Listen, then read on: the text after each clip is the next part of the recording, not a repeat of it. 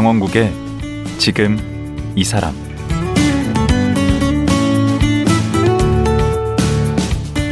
안녕하세요. 강원국입니다. 코로나로 여러 일자리가 없어지기도 했고 새로 생긴 일자리도 있는데요. 가장 바빠진 분야가 배달업일 겁니다. 걸어서 자전거로 오토바이로 혹은 자동차를 이용해서 고객이 원하는 물건을 배달하는 라이더들. 이분들의 하루 일과는 어떨까요? 밥은 제대로 먹으면서 일할까요? 이들의 일상을 2년여간 밀착 취재한 분들이 있습니다. 뉴스타파의 강혜인 기자, 프레시안의 허환주 기자 만나보겠습니다.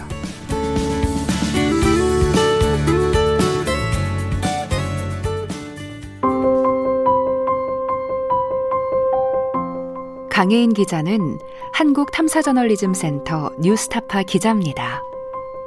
CBS에서 기자 생활을 시작해 사건팀, 정당, 청와대를 출입했습니다. 뉴스타파에서 양진호 위디스크 회장 사건, 사학 세습비리, 배달 산재 등을 취재했습니다. 허환주 기자는 2009년 프레시안에 입사했습니다. 이랜드 파업, 쌍용차 사태, 용산 참사 등을 취재했습니다. 2011년부터 조선소 하청 노동자들의 문제에 관심을 갖기 시작. 산업재해와 관련된 사건들을 취재해 왔습니다.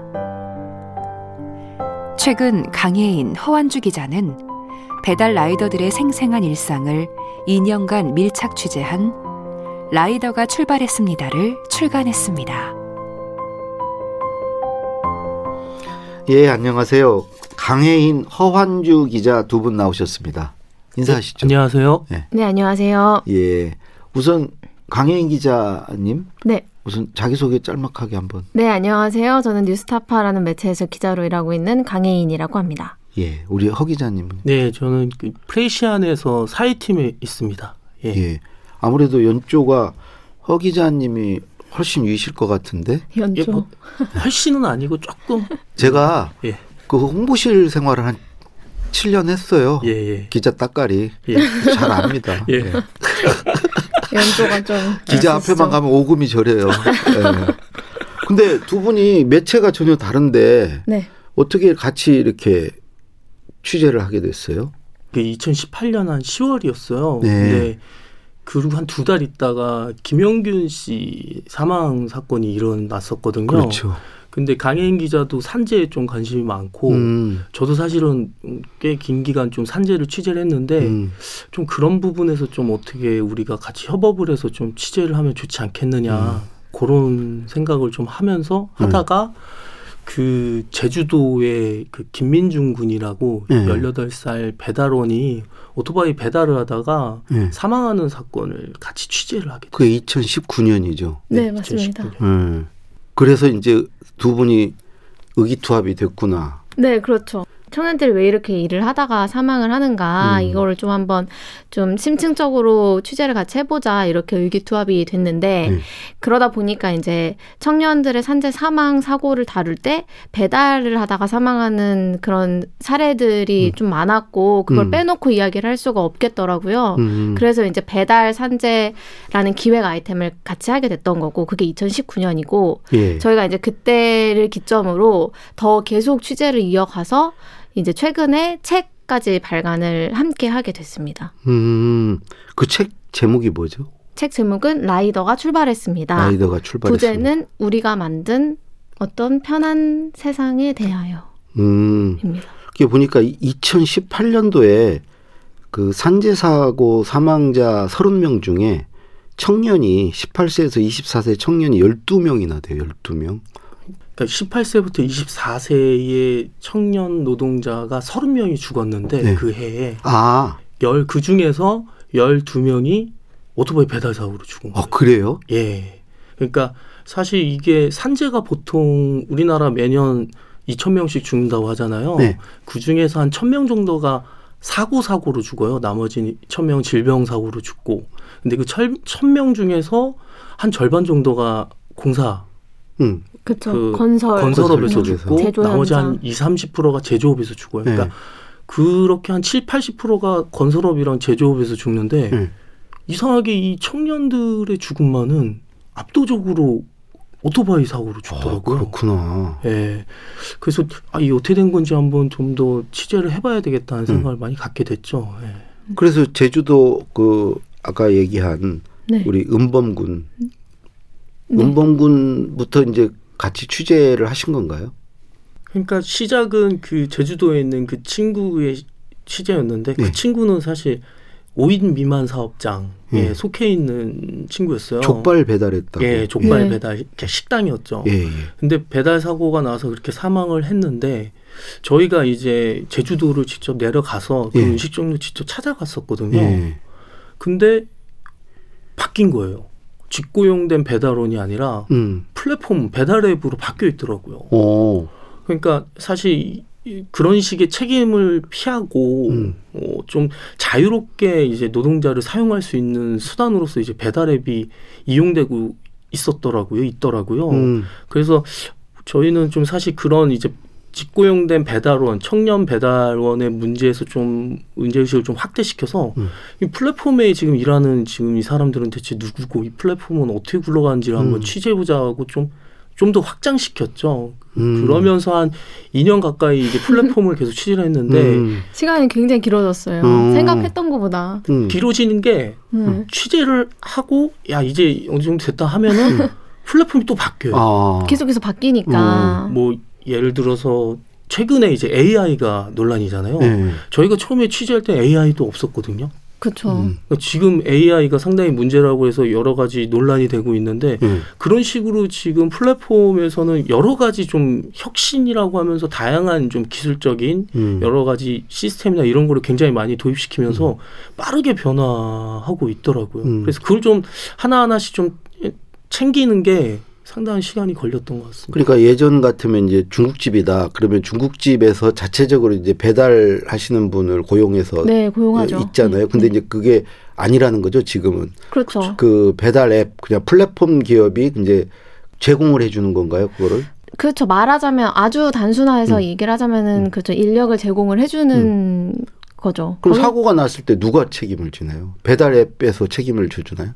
이런 부분이죠. 그러니까 식당에 고용돼서 배달을 했을 때는 식당이 사업주로서 음. 산업안전보건에 그 대한 의무를 져야 되지만 음.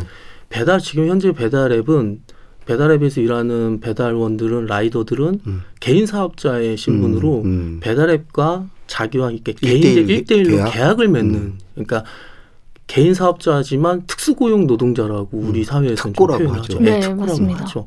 그렇기 때문에 사, 사장이기 때문에 음. 다치거나 일하거나 다치거나 뭘 해도 음. 자기가 책임을 지는 구조로 가는 거죠. 음. 사실. 그래서 기존에 이제 직고용된 배달원들은 이제 사업주의 그 책임을 물었다면 지금은 자기가 다치면 자기가 자기한테 음. 책임을 묻는 구조로 가게 됐죠. 그러네요.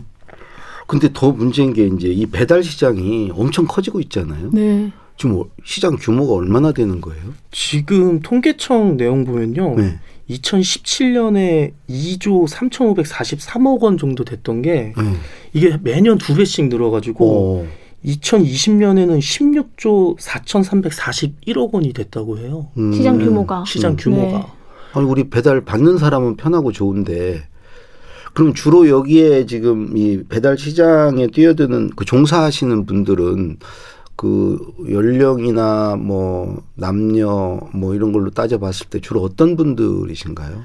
보통 일단 남자가 압도적으로 많긴 하고요. 음. 성별로는 네. 거의 압도적으로 남자가 제일 많고 연령대는 굉장히 좀 다양해요. 네, 3, 음. 40대에서도 꽤 굉장히 많이 있어요. 많이 있었던 것 같아요. 우리 네, 때도 네, 많이 있고.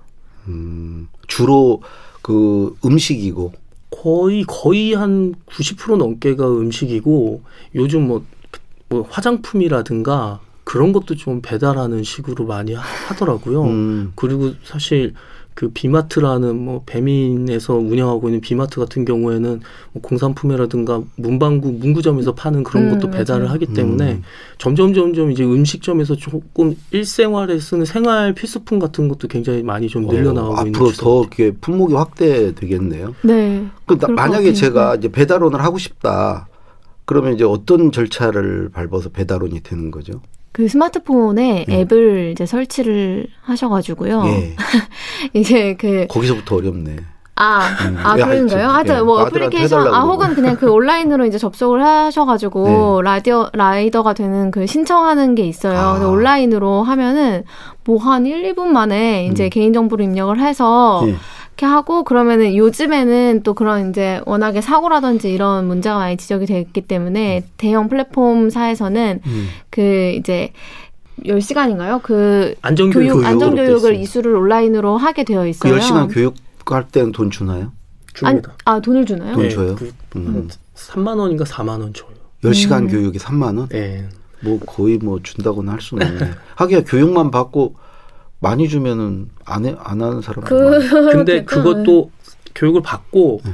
그 배달을 몇 건 이상 해야지만 했을 때 그 돈을 그게 줘요. 같이 딸려서 같이 나오는 음. 거거든요. 진입 장벽이 높지는 않네요. 누구나 할 수 있는 누구나 할 수 있게. 사람 건강이라든가 뭐 이런 걸 체크하거나 뭐 이런 건 전혀 없는 거네요. 그런 거 전혀 없었고 내가 가지고 있는 운송 수단이 무엇인지 음. 자동차인지 뭐 오토바이인지 음. 아니면 도보인지 요즘에는 네. 걸어서도 배달을 하게 돼 있거든요. 음. 그래서 뭐 자전거인지 그런 거 킥보드인지. 아, 그것만 등록을 하게 돼 있어요. 이거를 이제 등록을 하고 뭐 자동차나 오토바이 같은 경우는 그 딸리 딸려오는 그 보험도 있어요. 음. 그래서 그거 가입해야 되고 거기서 이제 자동적으로 등록을 하면 가입을 하게 해주거든요. 음. 그러면은 바로 이제 어. 일을 하실 수가 있어요. 어, 그래 라이더 갖고 오토바이만 타는 건 아니네요. 차를 가지고도 그럼요, 라이더를 네. 하는 거네요. 내가 이제 뭔가 이동을 할 수 있는 수단만 가지고 있으면 음. 되는 거였고 그게 진입 장벽이 원래도 굉장히 낮았는데 훨씬 더 낮아진 게 아무런 그 운송 수단이 없어도 그러니까 내 두 다리만 음. 가지고도 음. 배달을 할 수가 있게 요즘엔 됐거든요. 그걸 반기는 젊은 분들도 계실 것 같은데. 사실 그럼요. 코로나 네. 코로나 때문에 음. 그리고 사실 요즘 최저임금이 굉장히 많이 올라서 자영업자 분들이 알바 시간 알바나 이런 걸 굉장히 많이 줄였잖아요. 네. 그, 그 이제 그렇게 되니까 이제 20대 초반에 이제 대학생이라든가 그런 학 청년들이 사실 음. 그런 부분에서 아. 르바이트로 그런 일을 굉장히 많이 해서 좀 어떻게 충당을 했었는데 음. 그런 코로나로 그런 일자리가 되고 사라지면서 사실은 많이 이쪽으로 많이 유입이 됐죠. 아 그렇구나. 네. 두 분은 직접 배달 일도 하셨다고요? 네. 얼마나 하신 거예요? 한 두달 어, 가까이 좀 자동차로도 해보고 네. 뭐 걸어서도 해보고 자전거로도 해보고 음. 그 오토바이로는 한번 이제 따라가 봤어요. 음. 그 배달하시는 분들 동행 취재 동행 취재하는 음. 식으로 해서 직접 음. 따라가 보기도 하고 그래서 음. 그거 해서 돈 좀 벌 수 있던가요? 아니요. 그 그러니까, 그러니까 강인 기자가 저한테 아 우리 더블로 돈 버는 거 아니냐고 무슨 이제 기자로 월급을 버는데 이제 투잡, 취재하면서 투잡. 예, 투잡을 뛰면서 야 우리 뭐 저녁 때 소고기는 먹을까 뭐 먹을까 막 이랬는데 그날 우리의 환상은 한 몇 시간 되지도 않고 일순간에 다 무너졌죠. 예. 근데 또이 네. 일을 해서 야 돈을 못 이게 돈을 벌 게 안 되더라 이렇게까지는 뭐 그 일을 실제로 하시는 분들이 계시니까 음. 그렇게 말씀은 못 드리는 거고. 네. 그런데 정말 힘들더라고요. 뭐가 힘들던가요? 구체적으로. 그러니까 예를 들어서 이런 거죠. 아까 전에 AI 잠깐 말씀드렸는데 음. 배달 앱에 이제 음식을 이제 픽업을 하면 네. 이제 딱 그 앱에서 떠요. 음. 이제 15분 안에 배달을 하라고. 음. 그러니까 예를 들면 지 시식으로 내려와요. 근데 오. 이제 어디 가는지 동선을 나오면은 음. 이게 일직선으로 이렇게 쫙 거져요. 지도가. 어. 도로가 이렇게 구불구불 있고 건물도 다 이렇게 있는데 음. 그걸 다 무시하고 이제 쫙 꺼져요. 이렇게 어. 가면은 하늘을 날아가든가 어. 뭐 벽을 뚫고 지나가는 어. 수밖에 없어요. 어. 근데 15분 예, 안에 가라고 하는데 음. 저희가 어쨌든 그럼 카카오 맵을 켜가지고 음. 이제 어떻게 가는지를 길을 다시 이제 검색을 하면은 예. 구불구불구불구불 이제 사람이 다니는 도로로 해가지고 위치까지 해서 어디까지 가라고 이렇게 나오거든요. 음. 그걸 이정표를 보고 저희는 가는데 음. 그러면 카카오 맵에서 걸리는 시간은 한 18분, 19분 이렇게 돼요. 오, 그러니까 실제, 원천적으로 불가능하고. 그렇죠. 실제 걸리는 시간보다 훨씬 적은 시간을 음. 주면서 음. 이 시간 안에 이제 배달을 하는 게 좋겠다 음. 이렇게 얘기를 하니까 노력해서. 그럼 음. 어떻게 이제 불가능한 거죠? 근데 음. 또 이제 막 강현 기자는 저랑 뭔가 그 시간을 맞춰야 될 것 같고 음. 늦으면은 소비자가 화를 낼 것 같고 그렇죠 음. 화낼 것 같으니까 음. 그리고 손에 이제 따뜻한 음식을 빨리 음. 먹고 싶어서 누군가 시켰을 거 아니에요 음. 그러면은 저도 화나죠 이제 안 오면 그렇죠 그래서 이거 빨리 가야 된다 그러면서. 그러니까 막 처음 막 빠른 걸음으로 음. 경보식으로 막 가는 거예요 뛸 수는 없으니까 그러니까 경보식으로 막 걸어서 막 가는데 처음에는 뭐 신호등도 지키고 뭐뭐아 그, 뭐, 아, 그 무단 횡단 이런 것도 안 하고 음. 이렇게 갔는데 음. 안 되는 거예요. 어. 그걸 지키면 15분 안에 못 가요. 음. 그러니까 그거를 어느 순간부터 그걸 다 어기면서 음. 그냥 무작정 가는 거죠. 그걸 맞추기 위해서 음. 왜 그렇게 맞추려고 했는지 잘 기억은 안 나는데 아니 그럼 못 맞추면 어떻게 됩니까? 그렇다고 막 당장에 눈에 보이는 페널티는 없는데 네. 일단은 정해진 시간을 넘으면은 네. 그러니까 0분 초과부터 시작해가지고 네. 1분 초과, 2분 초과 그래서 계속 그 앱 핸드폰 아, 상에 빨간 글씨로 이제 크게 써 있어요. 네. 아 이제 3분 초과됐다, 네. 10분 초과됐다 네. 이러면 이제 누군가는 왜 왜 안 와? 내 음식 왜 안 와? 이렇게 기다리고 있는 그런 것도 상상이 되고 똑같이 그걸 보고 있거든요. 그렇죠. 소요되는 시간과 그리고 오는 거를 어디 오는지까지도 다 추적이 되거든요. 와, 그걸 보고 있으니까 네. 보고 있다는 걸 느끼는 순간 이제 후달리는 거죠. 그리고 그 페널티는 네. 없다고요 하나도? 아니요, 페널티가 그러니까 당장에는 그런데 네. 그 배달원 라이더들을 평가할 수가 있어요. 음. 그러니까 이제 그걸 이제 주고 나서 예를 들면은 나중에 네. 그러니까 만약에 이제 강인이란 라이더가 좋은 평가를 받아야지 그게 알고리즘으로 자동적으로 배달이 매칭이 되는 거라서 아. 이게 그러니까 강인이 100점짜리 라이더 면은 음식이 잘 들어올 거 아니에요. 네. 네. 그러니까 일거리가 잘 들어올 텐데 음. 만약에 제가 50점짜리밖에 안 되는 라이더면은 음. 음. 이게 그러니까 이 알고리즘이 저한테 배달을, 배달을 안 줄 수도 있는 건 음. 거죠. 음. 그렇게 그런 생각이 드니까 이런 그 하나 하나의 그런 태스크를 잘 수행하는 수밖에 없는 거예요. 아, 그 AI 완전히 노예가 되는 거네. 거기에 구속이 되어 있네. 그리고 또 하나는 그런 게 있어요. 배달 수락, 수락률, 배달을 배달을 하시겠습니까? 해서 그 수락을 받아야 되거든요. 그건 뭐죠? 이게 앱이 있으면 음. 마냥 이렇게 갑자기 갈 아, 수는 없잖아요. 그뭐 앱이 시켰는데 네, 호출이 뜨는 거예요. 그 싫다고 딱 봤을 때 이 시간 내에 못 가나 네. 그러면 이제 수락 안 할 수 있잖아요. 안 네. 가, 안 네. 가겠어. 그럴 수 있잖아요. 그러면은 그걸 자꾸 몇 번 거절하면은 음. 그게 또 수, 락률이 떨어지면서 점수에 반영되는 그게 또 페널티 페널티가 돼요. 그래서 음. 제일 두려워하는 거는 결국 앱에서 블라인드 처리되는 거거든요. 음. 실질적 그러니까 개인 대 개인으로 계약을 맺은 개인 사업자잖아요. 네. 그러니까 앱에서는 계약 취소를 할 수 있는 거예요. 아. 그렇게 되면 이제 일을 할 수 없게 되니까 음. 굉장히 불안한 거죠. 그러니까 음. 어쨌든 시간을 맞추려고 그러고 뭐 배달을 하는데 화장실에 있더라도 배달 음. 콜이 뜨면은 받을 수밖에 없는 구조가 되는 거예요. 그러네. 그것의 노예가 되겠네 정말.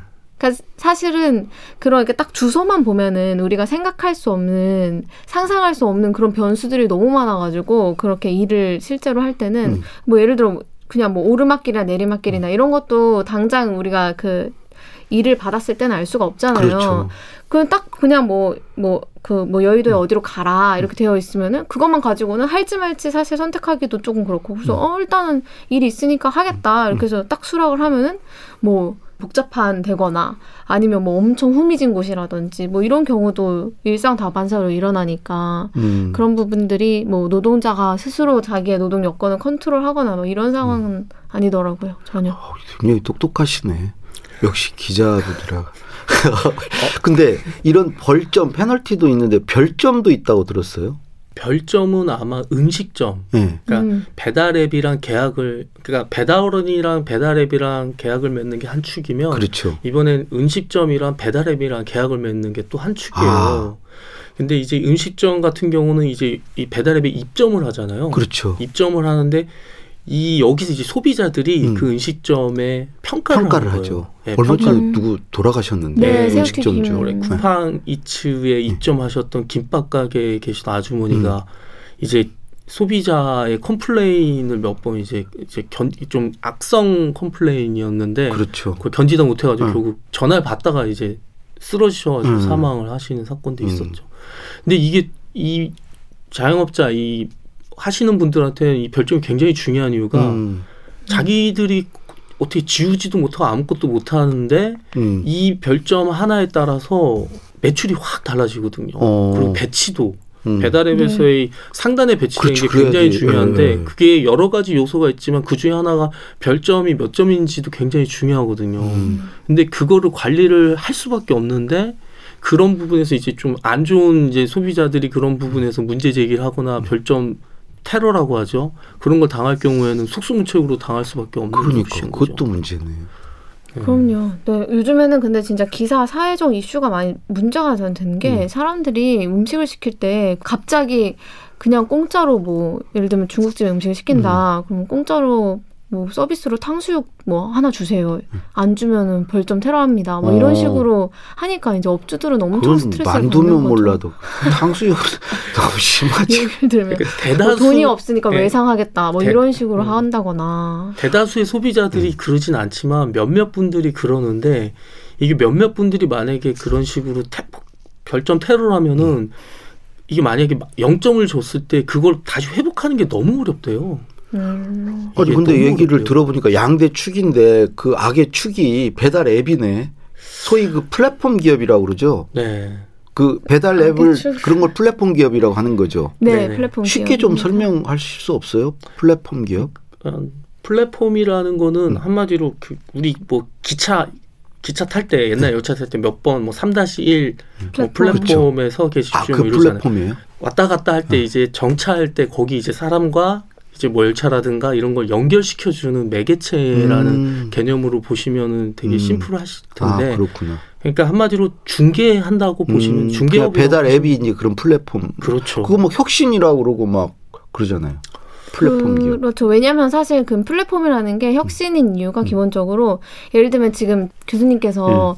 짜장면을 시켜 먹고 싶은데 음. 이 동네에서 뭐 어떤 짜장면이 맛있는지 모르게 모르잖아요. 네. 그럼 옛날 같으면은 뭐 이렇게 발품을 팔아서 알아본다던가 그런 경우가 있을 거고 또 제가 짜장면집 가, 주인이면은 이 소비자들한테 일일이 이렇게 전단지 우리 이게 지금 짜장면 그렇죠. 맛있다 이렇게 돌리 음. 이게 옛날엔 그랬잖아요. 음. 근데 플랫폼이라는 거는 그 회사가 생기면서 세상에 있는 그 짜장면집이랑 짜장면집 모든 맛있는 음식점들을 음. 음. 한 곳에 데이터로 음. 관리를 해서 음. 소비자한테 바로 이만큼 있다 이 리스트를 주는 데이터 그러니까 모든 게 다 이렇게 정보가 있기 때문에 굉장히 혁신적인 거거든요. 이게 뭐가 문제가 어떻게 개선이 돼야 되나요? 그러면? 좋죠. 사실 네. 지금 코로나 상황에서의 일자리라든가 많이 부족한데 거기서 사라진 일자리를 채워주는 역할도 굉장히 많이 하고 정말 좀 부지런히 하루에 뭐한 열, 열시간 가까이 이렇게 일을 하면은 네. 그래서 한 달에 한 400? 500 정도는 버는 것 같아요. 음. 제 계산으로는. 음. 정말 근데 열심히 일한다는 음. 전제인 것 음. 같아요. 저녁 시간, 밤 시간 동안. 그 굉장히 매력 있죠. 근데 다만 좀 아쉬운 부분. 네. 그러니까 사실 그러니까 우리는 사실 플랫폼에 버튼 하나를 눌러가지고 집 앞에 띵동 소리와 함께 음. 이 포장된 배달 음식을 받잖아요. 예, 예.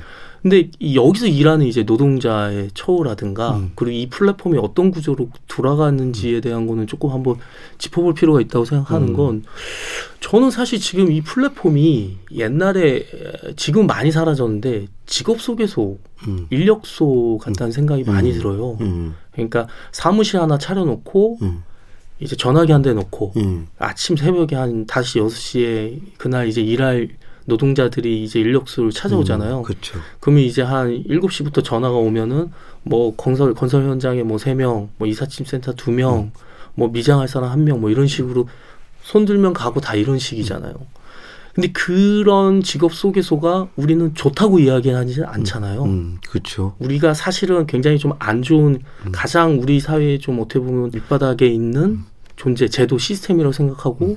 그 시스템을 우리 사회에서 좀 어떻게든 개선하고 고쳐야 된다고 생각을 하잖아요. 네. 저는 플랫폼이 좋은 큰 장점도 있지만 직업 소개소 같이 좀 안 좋은 일자리, 어, 굉장히 좀 질 나쁜 일자리를 계속 양산해내고 있다는 생각이 기업이. 듭니다. 음. 그러니까 예를 들어서 기존의 식당에서 일했던 사람들은 사대 보험에 다 가입을 할 수 있었어요. 그렇죠. 그리고 산재에도 적용받을 수 있었고 그리고 일을 그만두면 실업급여도 받을 수 있어요. 음. 근데 플랫폼은 그런 걸 다 한순간에 다 무너뜨렸다는 생각이 음. 들어요. 사실 개인 사업자라는 명분으로 일은 사실 전속성을 갖고서 그 앱을 위해서 일을 하고 음. 있는데도 음.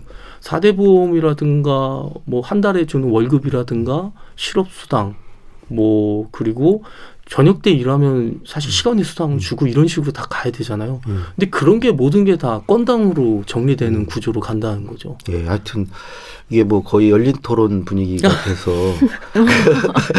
그러니까 방금 우리 허 기자님 얘기하신 게 이 책에서 전하고 싶은 얘기잖아요. 네네. 예. 네. 그 마지막으로 네. 실제로 이제 배달 일을 해보시니까 그 배달을 받으시는 분이 어떻게 했을 때 고맙고 반갑던가요?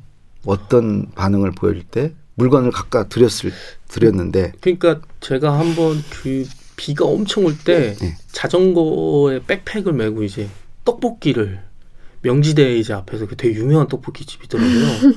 떡볶이를 이제 가방에 넣고 비 오는데 이제 한참 이제 아파트로 이제 달려갔어요. 근데 막 빨리 가야 되니까 비 오니까 빨리 가야 되니까 아파트 앞에 이제 가서 이제 벨을 눌렀는데 여성분이었어요. 음. 아이들이랑 같이 있더라고요. 그래서 이제 딱 드리는데 떡볶이 국물이 샌 거예요. 음.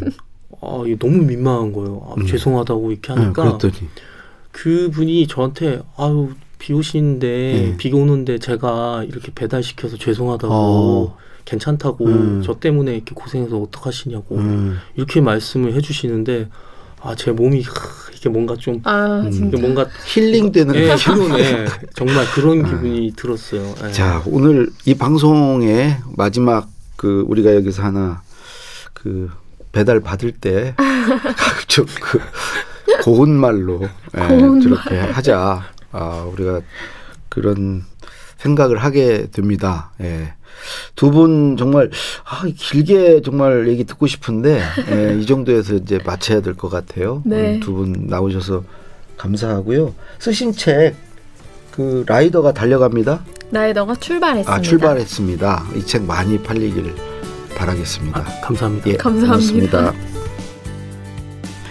뉴스타파 강혜인 기자 그리고 프레시안의 허환주 기자가 쓴 책 라이더가 출발했습니다. 관련한 내용 들어봤습니다.